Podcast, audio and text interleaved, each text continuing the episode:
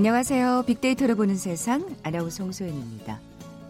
시원한 콩국수, 쫄깃한 수제비 좋아하는 분들 많으시죠?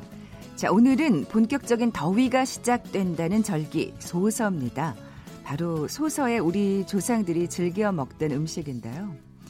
그 열을 내려주는 밀, 면역을 높여주는 보리.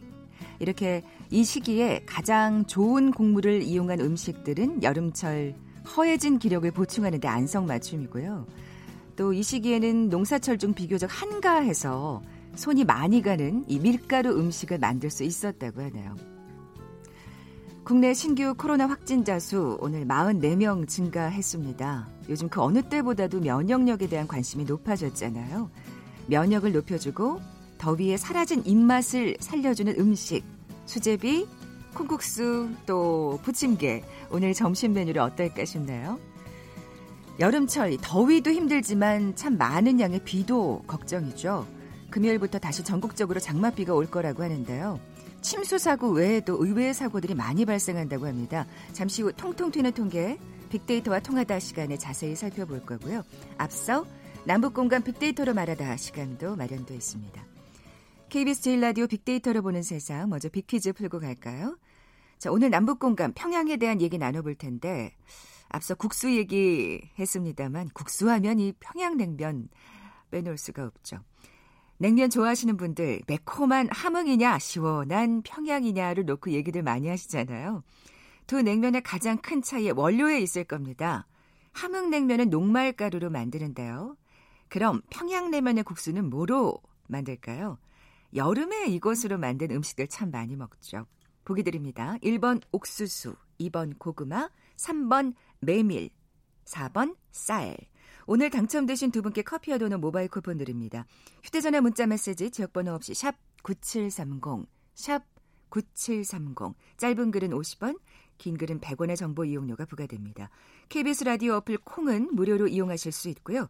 유튜브로 보이는 라디오로도 함께 하실 수 있습니다. 방송 들으시면서 정답과 함께 다양한 의견들 문자 보내주십시오.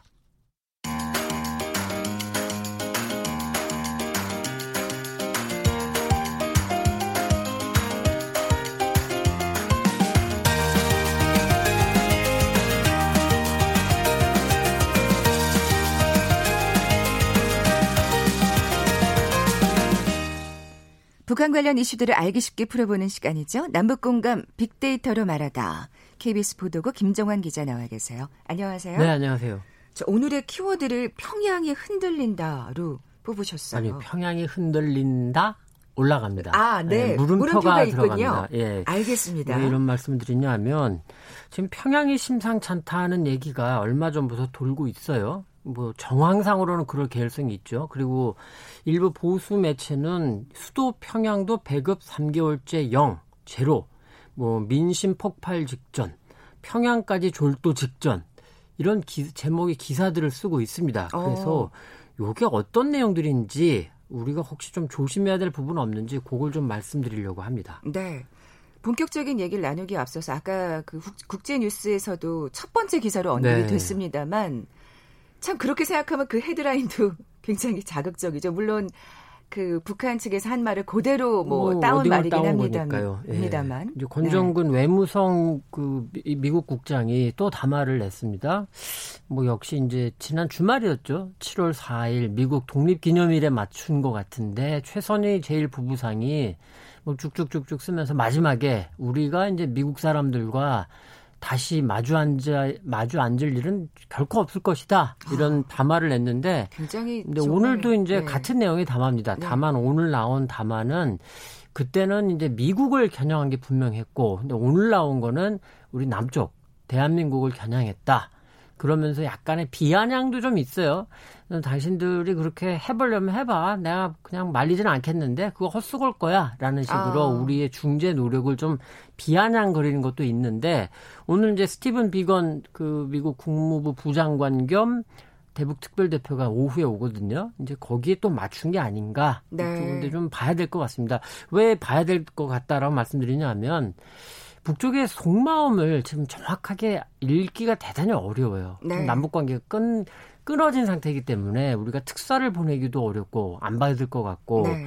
북쪽에서 뭐 내려올 것도 아닐 거고 북쪽의 지금 속마음이 뭔지 그러니까 왜 인간관계에서도 너무 화가 나면 막 나오는 대로 이렇게 막 말하는 경우가 왕왕 있잖아요. 그렇죠. 지금 북한이 혹시 그런 상태는 아닌지 음.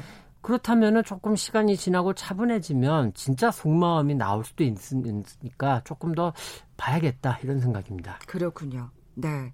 자, 그러면 오늘 키워드로 다시 주제로 돌아가 보겠습니다. 어, 평양이 배급이 3개월째 0이다. 뭐 아까 지금 그 기사 네. 제목을 얘기하셨는데 확인이 된 건가요? 확인이 안 되죠. 하긴 지금 말씀하신 네. 대로 지금 아예 완전히 끊어진 뭐 그것도 상태니까. 있고 네. 지금 이 세상에서 취재가 가장 어려운 나라 평양이죠, 사실. 뭐 평양에도 물론 중국이나 러시아라던가 그다음에 AP통신 같은 외신들이 일부 들어가 있습니다만 사실상 엄격하게 제한된 취재만 하고 있기 때문에 네. 그쪽에서 네. 어떠 그리고 이제 북한 당국에 보여주고 싶은 것만 보여주거든요. 그러다 보니까 지금 평양이 3개월째 배급이 0이다. 맞을 수도 있고 아닐 수도 있습니다. 정황상으로는 그럴 수도 있겠다 싶은 부분이 있어요. 왜냐하면 네. 지난달 네. 7일에 김정은 국무위원장 주재 노동국 노동당 이 정치국 회의가 열렸는데 그때가 어, 그에 앞서서 6월 4일에 김여정 제1부부장이 담화를 내면서 이 대북 전단 살포 문제를 아주 세게 얘기했었거든요. 그러니까 정치국 회의하면은 혹시 그 얘기를 또 하지 않을까 했는데 그 얘기는 전혀 없었고 뜬금없다라고 우리가 보기에는 네. 평양 얘기를 꺼냈어요. 평양 아. 시민의 생활 보장 이거 이게 주요 의제였습니다. 그리고 음. 이제 6월 말에는 내각 전원 회의 확대 회의가 열려서 역시 평양 시민들에게 양질의 주거 환경과 생활 용수 그리고 이 채소를 공급하는 중대 결정을 내렸다 이런 보도가 나왔고요.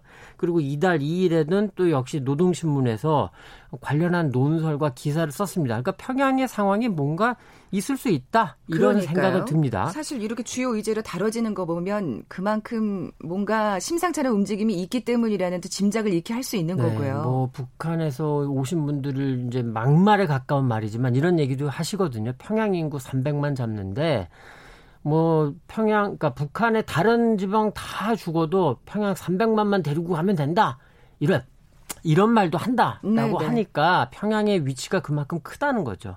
그런데 지금 평양이 그렇죠. 흔들리고 있다는 게 심상치 않아 보이기는 합니다. 그러니까 네. 거기에다가 이제 식량 부족은 늘 있는데 뭐 유엔 산하의 WFP 세계 식량 계획이라던가 FAO 식량 농업 기구 이런 데서 계속 그 얘기를 올해도 하고 있어요. 평양 식량 문제 심상치 않다. 음. 뭐 북한 주민 77만 명 정도에게 영양 지원을 재개하겠다. 이런 얘기도 하고 특히 눈길을 끌었던 기사가 얼마 전에 있었는데 러시아로부터 지난 4월에 곡물을 740만 7천 달러어치를 수입을 했는데 네. 이게 최근 5년 사이에 들어온 곡물 총액과 맞먹는다라고 어. 합니다. 그러니까 왜 그렇게 많이 들어갈까? 급히? 근데 사실 예. 이 규모도 사실 우리 돈으로 하면 89억, 100억도 안 되는 돈이긴 합니다. 그리고 이제 같은 달에 러시아로부터 또 별도로 밀 2만 5천 톤을 구호 물자로 받았다. 이런 음. 기사도 있었고 이렇게 보면 문제가 있을 수 있는 거죠. 네. 뭐 그런데다가 사실 지금 코로나 사태가 맞물려 있어서 뭔가 좀 그렇죠. 예, 걱정스러운 일이 일어나고 있는 건가 생각이 들 수밖에 그런 없죠. 그런 가운데 예. 지난달 10일에 이제 인터넷 매체입니다. 데일리 NK라고 김정은 체제의 진짜 위기, 수도 평양도 배급 3개월째 0. 음. 굉장히 좀 제목이 세죠. 네, 네. 그러면서 평양 소식통에 따르면 평양시 배급은 3월이 마지막이었다. 6월 현재 3개월째 배급 공급이 없다. 아, 군이나 당 등 국가기관은 적은 양이라도 공급을 하지만 평양 일반 시민을 대상으로 한 배급은 올해 초부터 원활치 않다. 그러니까 평양 시민들 사이에서 제2의 고난이 행군이 아니냐 이런 말이 나온다라고 전하고 있어요. 네. 그리고 나니까 한 6일쯤 뒤에 이번에 미국의 RFA 그 자유아시아 방송에서 평양 시당 또 시 정부 기관 간부들도 배급이 끊겨서 생활고다 이런 기사를 씁니다. 그리고는 또 이틀 뒤에 조선일보가 기사를 써요. 제재 코로나 겹쳐 평양까지 졸도 직전 이렇게 인용 부호 네. 큰 따옴표를 했어요. 그런데 기사를 보면 누가 그런 말을 했는지 알 수가 없는 그런 기사예요. 네, 네. 그러니까 보수적인 시각의 전문가들을 인용을 합니다. 음. 뭐 대북 제재 때문에 경제가 위축이 됐고 돼지 열병도 있고 코로나 쭉 얘기를 하면서 한마디를 또 이렇게 덧붙입니다. 최근 평양 시민의 배급량도 줄었다는 소식도 있다라고 하면서 근데 근거와 출처를 알 수 없는 네, 네. 이제 앞서 말씀드린 인터넷 매체와 미국 RFA가 전한 네. 아마 그거를 바탕으로 한 것 같은데 확신, 확인 이 안 되는 헤드라인을 그렇죠. 뽑았네요. 네. 그리고 또 일주일 뒤에도 비슷하게 또 뽑습니다. 25일에는 북 내부 단속쇼 평양까지 3개월 식량 배급 근교 민심 폭발 직전 거기에다가 이번에는 이 기사에는 일부 대도시에서도 아사자가 나오는 것으로 알려졌다. 알려졌다요. 그러면서 대북 소식통 해가지고 또 나오는데 이런 기사의 패턴이 반복이 된다는 걸 제가 좀 말씀드리고 싶은 거예요. 그러니까 네 이게 네. 근거가 불분명한 거는 뭐 어쩔 수 없는데 그러면 조심스럽게 접근을 네. 해야 되는데 굉장히 단정을 하고 들어갑니다. 그리고 아사자까지 나왔다고 한다면 굉장히 심각한 상황이잖아요. 그렇죠. 그런데 그에 대해서는 뭔가 근거가 있으면 좋겠는데 이것도 예. 지금 제대로 나오질 않고 있고 뭐 통일부라던가 아니면 통일부는 그렇다 치더라도 유엔 산하의 기구들이 또 북한과 협력은 하거든요. 네. 평양에도 일부 들어가 있고 그러면 그쪽에도 조금 뭐 확인이 되는지 요청을 한다던가 그쪽에 답변이 뭐 이랬다던가 이런 게 있어야 되는데 이런 게 사실 전혀 없는 기사들이죠. 이런 음. 게 이제 불편하고 이게 왜 문제가 될 수 있냐? 우리가 지난 5월에 봤죠. 김정은 저 지금 그 생각하고 그렇죠. 있었어요. 건강 이상서를 일부에서 보도를 했고 또 일부 탈북민들이 그걸 또 증폭을 시켰고 야권에서 또 증폭을 시켰고 그게 미국 언론에서 또 받아서 보도를 하고 그게 또 우리 한국 언론에서 또 들어오고 이게 일종의 좀 악순환 같은 이런 기사가 나오면서 계속 증폭이 되고 있는 거거든요. 사실 팩트에 기반한 기사라는 게 굉장히 무색해졌죠. 그렇죠. 김정은이 등장함으로 인해서. 맞습니다. 예. 그러니까 이제 물론 북한 문제를 다루다가 가장 어려운 게 사실 확인이 어렵다는 거거든요. 네. 그게 어, 이해는 합니다만 그렇지만 그럼에도 불구하고 뭔가 노력은 있어야 되는데 여기에서 조금 섬뜩한 느낌이 드는 건 뭐 기사에 노골적으로 표현은 안 합니다만 북한 붕괴론을 깔고 있는 거 아니냐라는 겁니다. 무슨 말씀이냐면 기사에서 인용하고 있는 자료들을 보면 도대체 이게 나라냐 싶은 경제 상황도 엉망이고 네. 배급도 못 주고 아사자까지 나오고 이런 나라가 과연 얼마나 갈까라는 그렇죠. 그런 의문을 들게 만드는 그러니까 이제 1990년대 말에 클린턴 미국 클린턴 행정부 때 그 대북 정책 조정관이란 직책이 있었습니다. 윌리엄 페리 전 국방부 장관이 그걸 맡았는데 그래서 유명한 페리 리포트, 페리 보고서를 만들어요. 북한에까지 두 번 다녀오고 첫 문장이 전 아직도 기억이 나는데 우리는 있는 그대로의 북한을 봐야 한다. 우리가 원하는 북한을 보는 게 아니라 네. 있는 그대로의 북한을 봐야 한다. 이런 첫 문장으로 시작하는데 우리 언론에서 그거를 지금 잘 못하는 게 아니냐. 요 기사를 보면서 또 그런 생각이 또 들었습니다. 네. 또 이렇게 자극적인 헤드라인이 등장함으로 인해서 빅데이터 상의 반응도 좀 나올 것 같거든요. 빅데이터 상에 일단 평양을 넣고 조금 돌려봤습니다. 네. 뭐 지금 사실 남북 관계가 이래가지고 관심이 좀 있을까 싶었는데 생각보다는 뭐 6월 말 이후로 좀 한정해서 봤는데 하루에 500건 이상은 그래도 넘게 그 평양 하면은 뭔가 반응이 나왔고요. 특히 네. 7월 1일에는 2,100건이 넘었습니다. 이게 왠가 봤더니 이날 문재인 대통령이 북미 정상회담 재개를 위해서 노력하겠다. 이렇게 밝혔어요. 아마 그 기사 영향이 아닌가. 그리고 지난 주말에는 앞서 말씀드린 북한 외무성 최선희 제1부상 담화가 나오면서 또 주말 이틀 동안 천, 각각 천 건이 넘었고요. 오늘 이제 오후에 또 비건 부장관이 오니까 그렇죠. 뭐 언급량이 늘지 않을까. 그리고 이제 앞서 우리 홍 아나운서 말씀하셨지만 평양 딱 하니까 이제 우리 많은 사람분들이 특히 덥고 하니까 냉면 또 떠오르시죠? 그렇죠. 그 냉면 그리고 평양냉면 언급이 많았고 그런데 제가 수수께끼를 풀다가 미처 못 풀고 왔는데 갑자기 뜬금없이 간과 허벅지가 연관어에 올라왔어요. 어, 그러네요. 네, 이게 무슨 조화인지 그거는 제가 미처 확인을 못했습니다. 그리고 역시 평양, 북한 이 부정적인 비율이 83% 더더군다나 요즘 많습니다. 요즘은 그럴 수밖에 네. 없죠. 예. 그 앞서 그 뭔가 확인되지 않은 보도에 대한 아쉬움을 지금 지적을 하셨는데 네. 그렇다면 북한의 상황을 어떻게 봐야 할까요? 뭐 지금 좋은 건 없는 건 분명합니다. 얼마 네. 전부터는 화상 회의를 한다. 이런 지금 기사도 나오고 있고. 그럼 분명 코로나 때문이겠네요. 그러니까 조심하는 건지 네. 아니면은 뭔가 발생했기 때문인지 이제 그런데 이제 북한의 의료 여건이라는 게 사실 썩 좋지는 않기 때문에 우리가 그렇죠. 그냥 합리적으로 의심한다면 뭔가 발생했지 않았겠냐 이게 이제 합리적인 추정이죠. 그리고 이제 평양 어, 중국에서 뭐 진단 키트라던가 이런 거를 이제 꾸준히 지원을 하고 있습니다. 네. 이런 거를 보면 뭔가 문제가 있을 수도 있고 그런데 그렇다고 해서 지금 뭐 당국이 북한 당국이 손을 쓸 수 있는 범위를 넘어선 건지 그렇게까지는 아닌 게 아니냐라는 지금 지난주에 전해드렸던 것 같은데 이제 평양에 주재하고 있는 러시아 대사 이 인터뷰를 봐도 네. 물론 러시아가 이제 북한과 가까우니까 그럴 수도 있겠습니다만 평양에서 코로나 상황이 심각한 듯한 그런 그 반응은 없었거든요. 네, 이렇게 네. 보면 어느 정도 조정은 조절은 되는데 컨트롤은 통제는 되는데 그래도 뭐 100% 북한이 계속 주장하는 것처럼 코로나 환자가 없다.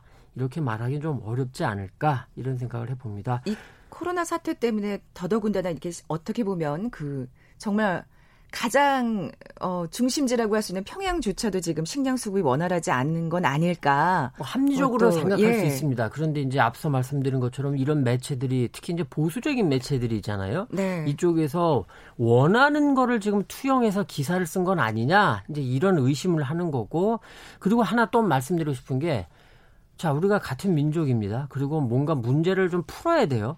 그러면 이런 상대방이 어려운 상황이면 우리가 사실 언론이라면 이걸 기회로 해서 어떻게 하면 대화를 되살리고 그렇죠. 접근을 할 수 있느냐. 가장 그게 이거를 어젠다, 네. 의제로 삼아서 제안을 해줘야 되는데 지금 이 기사들은 그런 게 아니라 북한은 아주 어려운 상황이고 무너질 수도 있다라는 거를 은연중에 깔고 있기 때문에 오히려 좀 반대되는 분위기를 좀 만들려는 거 아니냐.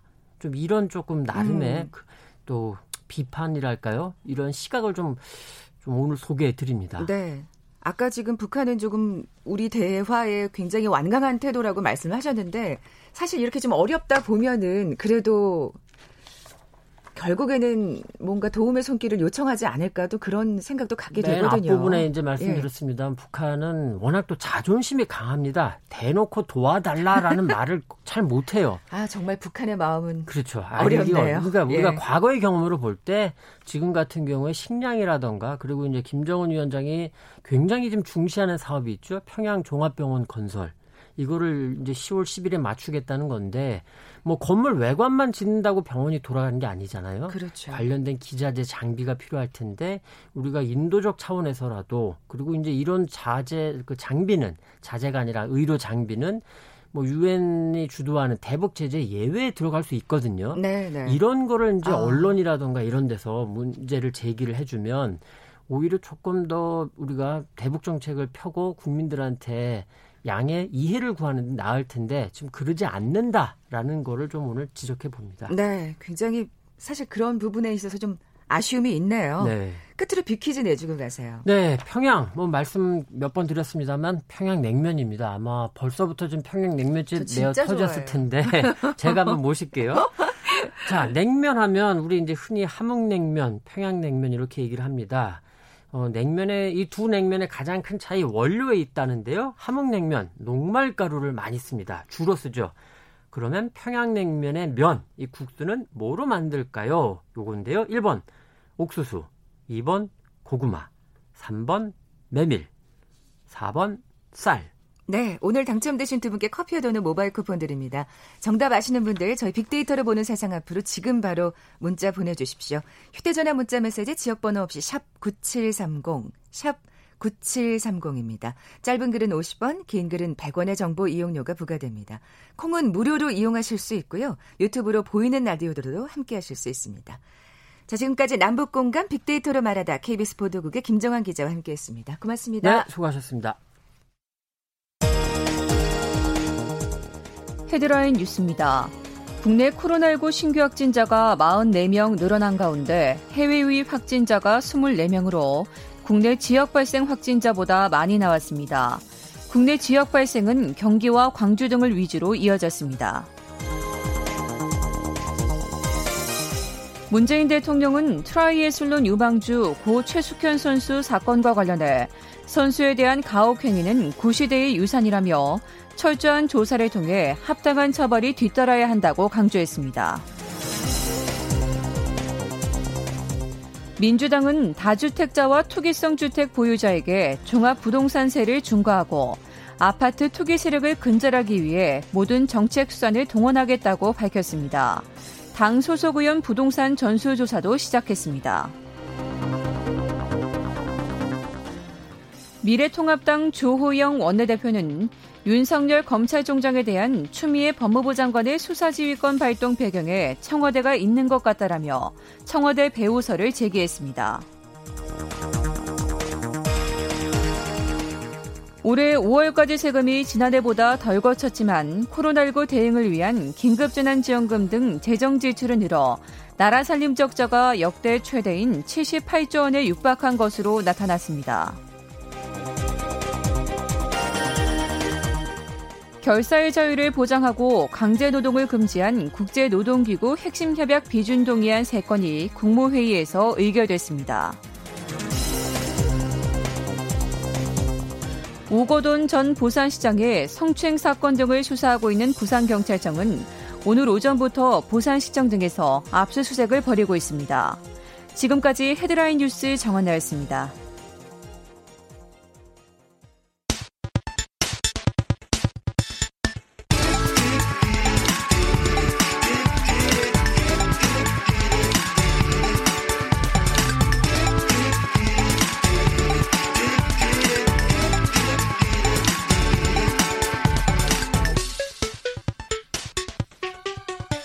데이터와 차트로 세상을 보는 시간이죠. 통통 튀는 통계 빅데이터와 통하다. 디지털 데이터 전문가 김원식 박사 나와 계세요. 안녕하세요. 네, 안녕하십니까? 자, 오늘 앞서 소개해 드린 대로 장마철 사고에 관한 얘기 나눠 볼 텐데, 뭐, 그 침수 사고 외에 의외의 사고들이 많다고 저희가 지금 오프닝에서 말씀을 드렸거든요. 네, 그렇습니다. 예. 장마가 시작됐기 때문에 아무래도 가장 먼저 연상하는 것은 이제 물이 많이 불어나 가지고 침수 그렇죠. 사고를 연상하시는데요. 의외로 감전 사고도 굉장히 많습니다. 어, 그래서 행정안전부 통계에 따르면은 에, 였습니다. 7월이 감전 사고 사상자가 가장 많습니다. 226명 정도 연중 가장 많고요. 어 이- 이번 달이 말씀하시는 그렇습니다. 거죠? 예. 그리고 8월도 이제 192명 정도 이게 2016년에서 2018년 3년간 아, 도- 통계인데요.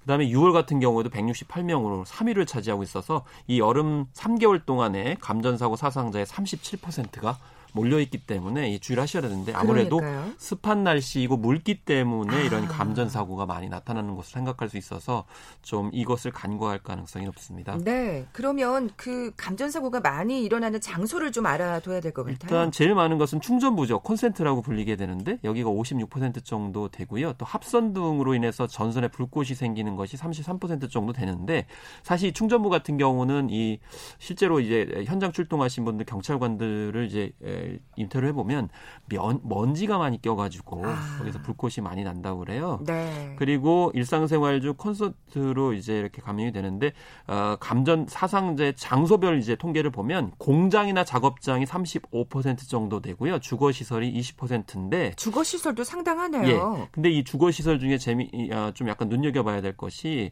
어, 주거 시설 감전 사상자 중에 34%가 장난, 놀이 중에 사고를 당하는 경우가 많아요. 아, 그러니까 어린아이들이 주로 그렇습니다. 예. 그래서 연령대가 낮을수록 감전 사고가 많이 이루어지게 되는데요. 그것은 직업 이나 업무 연관성이 없을 경우에 더욱 그렇습니다. 전체적으로 연령대가 40대가 24%, 50대가 23%, 30대가 18% 정도인데 이게 직업이나 업무 연관성이 없는 일상생활 중에는 10세 이하가 24%나 아이고, 차지하고요. 그러네요. 10, 20대도 17, 50대는 오히려 15%로 적어지는 거죠. 그렇기 때문에 이 어린이들이 특히 집안에 지금 코로나19 때문에 많이 있을 가능성이 높거든요. 그렇죠. 그러면 젓가락 등을 넣지 않도록 아, 네, 네. 그리고 전원 플러그 건전징을 입에 넣지 않도록 특히 영화들 같은 경우 무조건 다 입에 넣기 때문에 그런 면에서의 문제가 있어서 특히 장마철에 아, 집에 있고 또 이번에는 코로나19 때문에 더욱더 집에 있으실 음. 가능성이 높기 때문에 좀 더 주의가 필요합니다. 아까 먼지 하니까 또 생각이 나는데 그 먼지가 쌓인 실외기에서 화재 사고도 굉장히 많이 일어나더라고요. 네, 그, 에어컨 실외기. 네, 그렇습니다. 그것도 진짜 조심해야죠. 어, 음. 더위와 관련해서 이제 화재 발생이 많아지기 때문에 그런 점 신경 쓰셔야 되고요.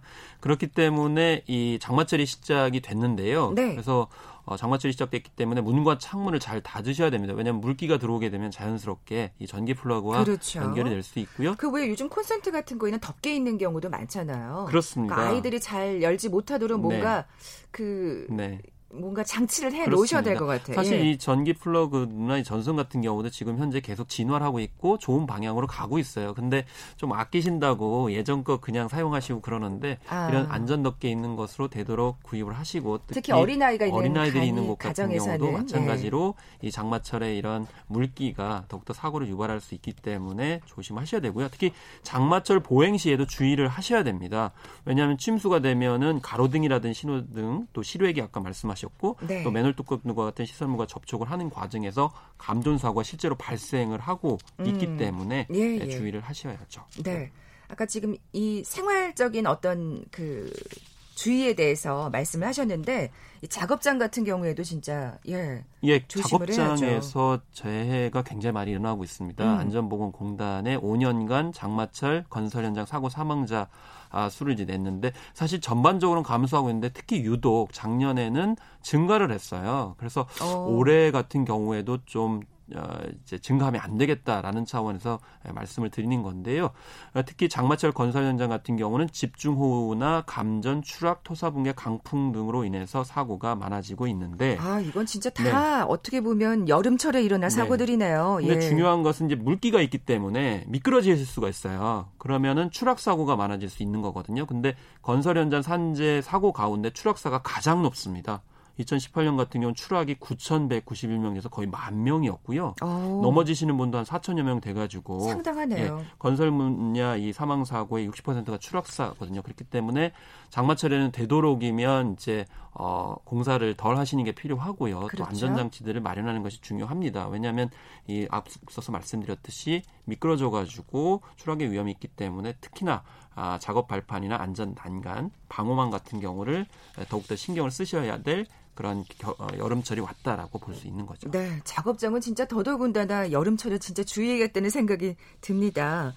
어, 독버섯도 사실은 여름철에 위험하죠. 어, 독버섯이 특히나 올해 같은 경우에는 더욱더 이제 주목을 하셔야 되는 것이 지금 저도 이제 북한산 근처에 사는데 어, 코로나19 때문에 좀 더 많이 오시는 것 같아요. 그러다 보면 아무래도 산 쪽에 이제 그런 피로감을 해소하기 위해서 방문을 많이 하실 수 있는데 음. 여름철에 야생 독버섯 같은 경우에 사고가 7월 달에 가장 많은 거죠. 어. 그래서 우리나라에서는 이제 1,900여 종의 버섯이 있는데 이 중에 400여 종만이 어, 먹을 수 있고 나머지는 위험하다고 하거든요. 특히 일부 건강 방송 프로그램에서 이래 산에 가가지고 식재를 채취하는 장면들을 좀 무분별하게 방, 에, 방송하는 경우가 많거든요. 음, 그래서 음. 이런 점에 있어서 지금 산행을 많이 하시는 분들 같은 게 여름철엔 또 장마비가 오게 되면 쑥쑥 자라기 때문에 그렇죠. 버섯이 굉장히 많은 계절이라서 섣불리 식용하시면 좀 곤란하다는 점 말씀드리겠습니다. 네. 등산만 하셨으면 맞습니다. 하는 또 당부를 그리고. 사실은 대부분의 예. 그런 산에 가셔서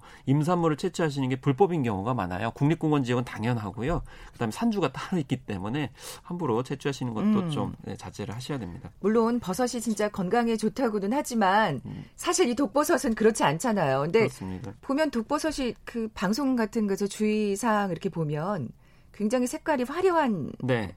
경우들이 많더라고요. 그래서 이런 속설이라고 되게 얘기를 하게 되는데요. 네. 이몇 가지 속설에 대해서 이 농진청 같은 경우가 지금 현재 어, 주의를 이제 당부를 했는데 예, 를 들면 말씀하신 것처럼 색깔이 화려하지 않고 원색이 아닌 것은 먹어도 된다. 그러니까 어. 독버섯은 화려하다 이렇게 되게 속설이 있는데 그렇지만 도구산 광대버섯 같은 경우는 오히려 화려하지 않은데도 맹독성을 가지고 있습니다. 아 화려한 것만 독버섯은 네. 아니군요. 그건 언제나 아, 예외는 있죠. 그러니까 등산만 해야 되겠어요.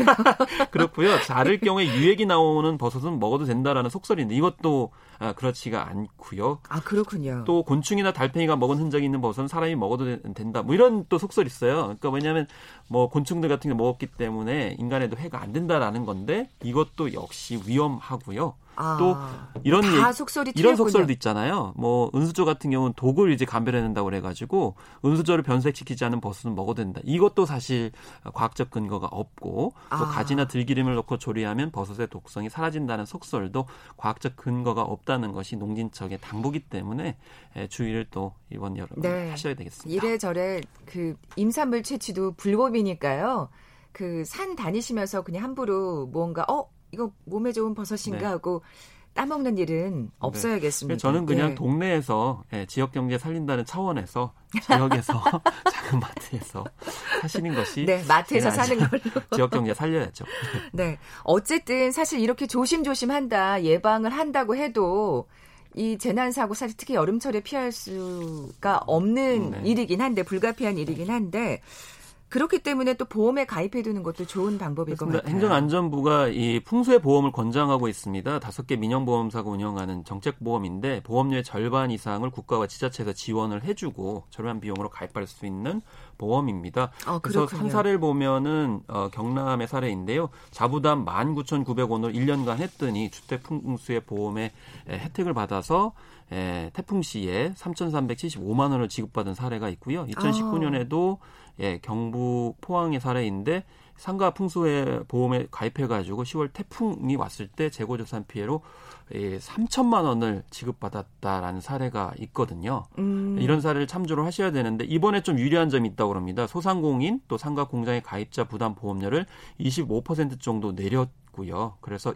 연간 아. 2만 6천 원 정도의 저렴한 보험료로 예, 보장 혜택 받으실 수 있다고 하니까 좀 꼼꼼하게 살펴보시고 이 재고 자산 보상 금액도 3천만 원에서 5천만 원으로 높인 그런 상황, 또 집기 비품을 포함하는 이 가입 대상 목적물 확대, 그리고 주택의 경우에 침수 피해 최소 보상 금액을 200에서 400만 원으로 상향을 했고요. 그렇기 때문에 이 재난지원금 100만 원보다도 4배 이상 큰 금액. 물론 이거는 이제 어, 행정안전부의 그런 예, 정보인데요. 아, 각 개별적으로 좀 다를 수 있기 때문에 좀 꼼꼼하게 따져 보셔야 되는데 이번에는 이제 세입자도 이 침수 피해를 받았을 경우에는 혜택을 받으실 수 있는데 이 침수 높이에 따라 가지고 차등받던 것을 소유자와 같은 보상을 받을 수 있. 도록 이렇게 개선을 했어요. 어. 이게 이제 보험사별로 전화를 하셔도 되고 예. 지자체 재난 담당 부서나 주민센터 또 국민 재난 안전 포털로 가셔서 정보를 얻으실 수 있기 때문에 이 뭐 장마철에 이 풍수의 보험도 어, 사전에 좀 꼼꼼히 따져보시면 좋겠습니다. 네. 그러니까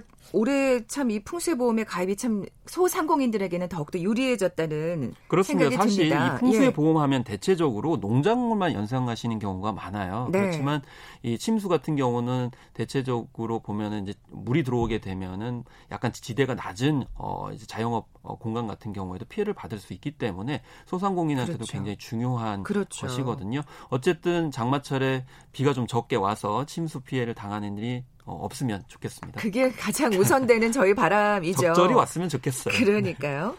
어, 여름철 안전사고 예방을 위한 집중 신고 기간이죠, 지금이. 네. 그렇습니다. 그래서 안전신문고를 통해 가지고 안전 위험 요인을 사전에 이 신고를 해주실 수가 있습니다. 그래서 음. 사진이나 동영상으로 요즘엔 찍어가지고 포털이나 앱으로 이제 올리시면 되는데 어 갈수록 어 5년간 2만 5천여 건 네, 점차 이제 추세가 증가하고 있는데요. 2019년에도 안전 신고가 1만 3천여 건 했다고 해서 전년 대비 3.7%를 아. 대폭 증가했어요. 근데 이 위험 요인이 이게 많아진 것일 수도 있지만 많은 분들이 적극적으로 참여를 그러니까요. 하시고 있는 상황이기 때문에 적극적인 이런 신고만이 예방을 할 수 있는 가장 그러니까. 중요한 백신이 아닐까 이렇게 생각을 해봅니다. 자, 지금까지 통통 튀는 통계 빅데이터와 통하다 디지털 데이터 전문가 김원식 박사와 함께했습니다. 고맙습니다. 감사합니다. 자, 오늘 빅퀴즈 정답은 3번 메밀이었죠. 커피와 도넛 모바일 쿠폰 받으실 두 분입니다. 지금 도배하시는 중이래요. 338 하나님, 시원한 평양냉면 한 그릇 먹으러 가야겠습니다. 하셨고요. 언제 평양 가서 진짜를 맛볼 수 있을까요? 하시면서 0604님 정답 보내주셨습니다. 두 분께 선물 보내드리면서 물러갑니다. 빅데이터를 보는 세상 내일 뵙죠. 고맙습니다.